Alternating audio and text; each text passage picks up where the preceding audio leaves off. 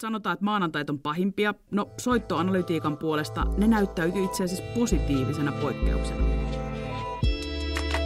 Tervetuloa Myynti ei ole kirosana podcastiin.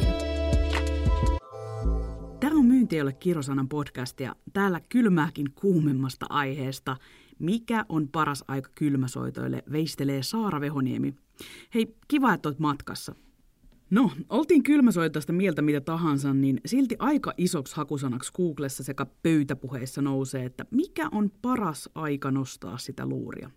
Mä hoksasin, että meillähän on mitä parhaimmat työkalut ja valtava datamassa vuosien ajalta useista eri kylmäsoittoprojekteista jalostaa toi kylmäsoittojen viisauden kiviä, löytää ne kuumimmatkin hetket laittaa se luuri laulamaan ja nyt hyvä herrasväki, meillä on kaivettu dataa useiden satojen tuhansien soittojen verran siitä, että mikä soittoaika tuottaa parhaat tulokset. Nyt ollaan todella jännän äärellä. Täytyy sanoa, että data yllätti tutkijansa, nimittäin Mutu on hyvä renki, mutta todella huono isäntä, mitä tulee ainakin myynnin johtamiseen liittyen. Mä ajattelin eka, että mä löydän datasta semmoisen kuolemattoman soittoaikatauluksen lähteen, mitä voisit jakaa eetterin, mutta olinpa väärässä. Me kaivettiin eka nimittäin satojen B2B-kylmäsoittoprojektien data ja valikoitiin sieltä päättäjäprofiili ylinjohto. Ja tiedättekö te mitä? Ihan muutamaa hassua poikkeuksen lukunottamatta paras aika soittaa P2P-päättäjille on lähes aina virka-aikana. Onko oikeasti niin, että aina? No kyllä, näin on. Toki poikkeus vahvistaa säännön ja löydettiinhän mekin muutamia pieniä mielenkiintoisia vaihteluita sieltä datajoukosta. Öö, sanotaan, että maanantait on pahimpia. No soittoanalytiikan puolesta ne näyttäytyy itse asiassa positiivisena poikkeuksena. Erityisesti maanantait kello 8-8.30 ja muina päivinä soitto heti päivän aluksi ja kello 15.30 jälkeen erottu edukseen tavoitettavuuden nousussa, mutta vastausprosentin heitto oli silti tosi marginaalista. Puhutaan siis ihan prosenttiheitoista tai prosentin pilkun jälkeisestä pienestä eroavaisuudesta, eli käytännössä ihan peanuts. Ainut vahvistettu totuus oli, että suomalaisessa tapakulttuurissa on yksi pyhä asia ja se on säännölliset ruokarytmit. Me havaittiin, että kello 10.30-11.30 on ihan pieni prosentin tai pari heitto tavoitettavuudessa. No mikä on sitten niinku paras aika soittaa? Mä ajattelen, että soittamista voisi verrata sijoittamiseen. Sijoitteessahan sä investoit rahaa ja soittaessa investoit aikaa, jonka toivot tuottavan rahaa, eks vaan? Ja tämmöinen maailman tunnetun sijoittaja, tämmöinen Warren Buffett, laittakaa Googleen nimi, on antanut, jos ette tiedä jo, se on antanut paljon hyviä vinkkejä sijoittamisesta, joista mä haluaisin nostaa kolme konkreettista neuvoa, joita kaikki voisi käyttää hyödyksi myös kylmäsoitoissa. Eka niistä kuului näin, että aloita aikaisin. Ja onhan se niin, että tänään sijoitettu euro on huomenna arvokkaampi. Ja mun mielestä sama pätee soittotyöhön, koska mitä enemmän aikaa sä siihen panostat, niin sen enemmän se tuottaa tulosta. Tekeminen on aina suunniteltua voimakkaampi teko ja kylmäsoitotkaan, niin ei ne muutu sen lämpimämmiksi odottamalla.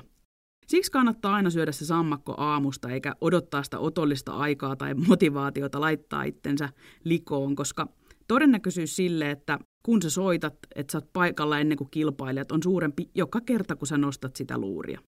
Ja puhelin on edelleenkin ihan järjettömän tehokas tapa tehdä henkilökohtaista markkinointia ja vaikuttaa päättäjiin. Se puhelun vuorovaikutteinen dynamiikka ajaa siihen, että todennäköisesti sadan kylmäsoiton jälkeen sä tiedät markkinasta enemmän kuin kilpailijat koskaan.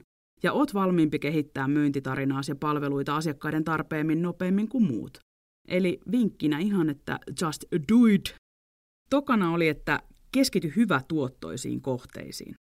Ja kun sä soitat, niin älä tee asioita vaan oikein, vaan keskity myös tekemään oikeita asioita. Ajattele niin kuin sijoittaja. Jos sä sijoitat sun aikaa tähän puheluun viisi minsaa, onko se sen arvosta? Mieti, kenen tuska se sun palvelu poistaa. Ymmärrätkö sen asiakkaan tarpeita ja liiketoimintaa ja tiedätkö sä, miksi sä soitat sille asiakkaalle tai juuri tolle toimialalle. Sijoittamisessa on törmännyt tämmöiseen termiin kuin hajauttaminen, ja sehän pähkinänkuoressa tarkoittaa sitä, että ei laiteta käytännössä munia kaikkia samaan koriin, vaan hajautetaan niitä sijoituksia mahdollisille erilaisille toimialoille ja yrityksille. Ja sitten jos yksi floppaa, niin sitten toiset hyvät sijoitukset saattaa pelastaa, mutta soittotyössä sillain voisi ajatella, että niin kuin Warren Buffettkin sanoo, että ei sitä tarvitse välttämättä hajauttaa, että jos sä tunnet ja tiedät ne yritykset, mitkä tuottaa sulle, niin sama mun mielestä on soittamisessakin, että että jos sä oikeasti tiedät, mitkä toimialat tarvitsee sua, niin ei sun tarvitse ampua haulikolla mettään, vaan sä voit asettaa sen sun myyntiasees tarkempaakin tarkemman tähtäimen.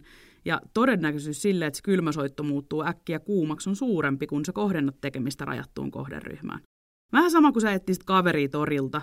Jos se on ihan niin täynnä kuin vaikka Suomen maailmanmestaruusvoiton jälkeen, niin aika hankala löytää vaikka sun joukkoa ystäviä.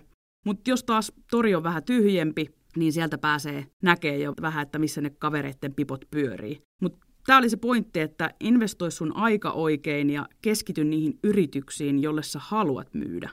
Keskity hyvätuottoisiin kohteisiin.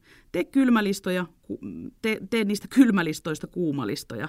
Ja sun tekeminenkin kääntyy siihen, että sä haluat tavoittaa jokaisen yrityksen, koska sä tiedät, että ne tarvitsee sun apua.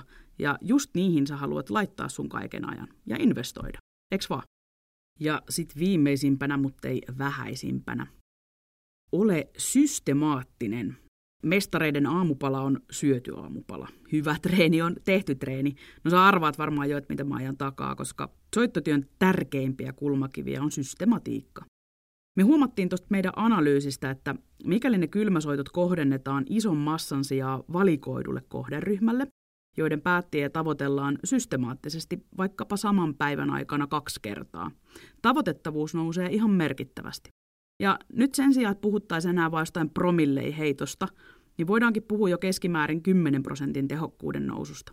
Ja mä suosittelen myös jakaa selkeästi eri päiville soittopäivät ja ne päivät, jolloin sä rakennat itselle sitä hyvää liidilistaa, koska näiden tekeminen samana päivänä, niin se on kyllä tuomittu epäonnistumaan pitkässä juoksussa. No arveluttaako vielä? Kyllä mä ajattelin, että avain onnistuneisiin kylmäsoittoihin ei ole se oikea ajoituskaan välttämättä, koska datahan sen on todistanut tämän meidän suuren tutkielman pohjalta, että, että sillä ei juurikaan ole merkitystä, että mihinkä kellonaikaa virka-aikana sä soitat, koska Tärkeintä on se, että sä kohdennat sun tekemisessä oikealle kohderyhmälle ja teet niitä soittoja systemaattisesti, koska toistolla se tekeminen kehittyy ja jokaisessa soitossa on kuitenkin mahdollisuus oppia jotain uutta. Sinusta, sun asiakkaasta tai markkinasta. Ja mietipä sitä, että Stephen Kingi kirjoittaa keskimäärin kuusi sivua joka päivä. Michael Jordan on jaksanut nostaa esiin taas niitä kertoja, kuinka monta kertaa se on heittänyt koreja ohi, epäonnistunut tiensä menestykseen, kun se on jaksanut heittää niitä koreja ohi. Eli just tämä päivä on oikea päivä soittaa sille sun unelma-asiakkaalle ja auttaa sitä onnistuun paremmin sun palveluiden avulla. Ja jos sä haluat tutustua siihen, että mitkä on parhaat vinkit siihen kylmäsoittamiseen, niin tuolla oli ihan törkeä hyviä kollegoiden tekemiä matskuja. Esimerkiksi tämä viimeisin Vesa ja Atron, kuinka onnistua kylmäsoitoissa melkein joka kerta. Tai sitten vaikka toi allekirjoittaneen, mitkä on hyvän kylmäsoiton viisi voittavaa elementtiä, niin laitapa kuunteluun. Ei muuta kuin hei kireitä kauppasiimoja ja hyviä puhelinkohtaamisia. Täältä toivottelee Saara Vehoniemi.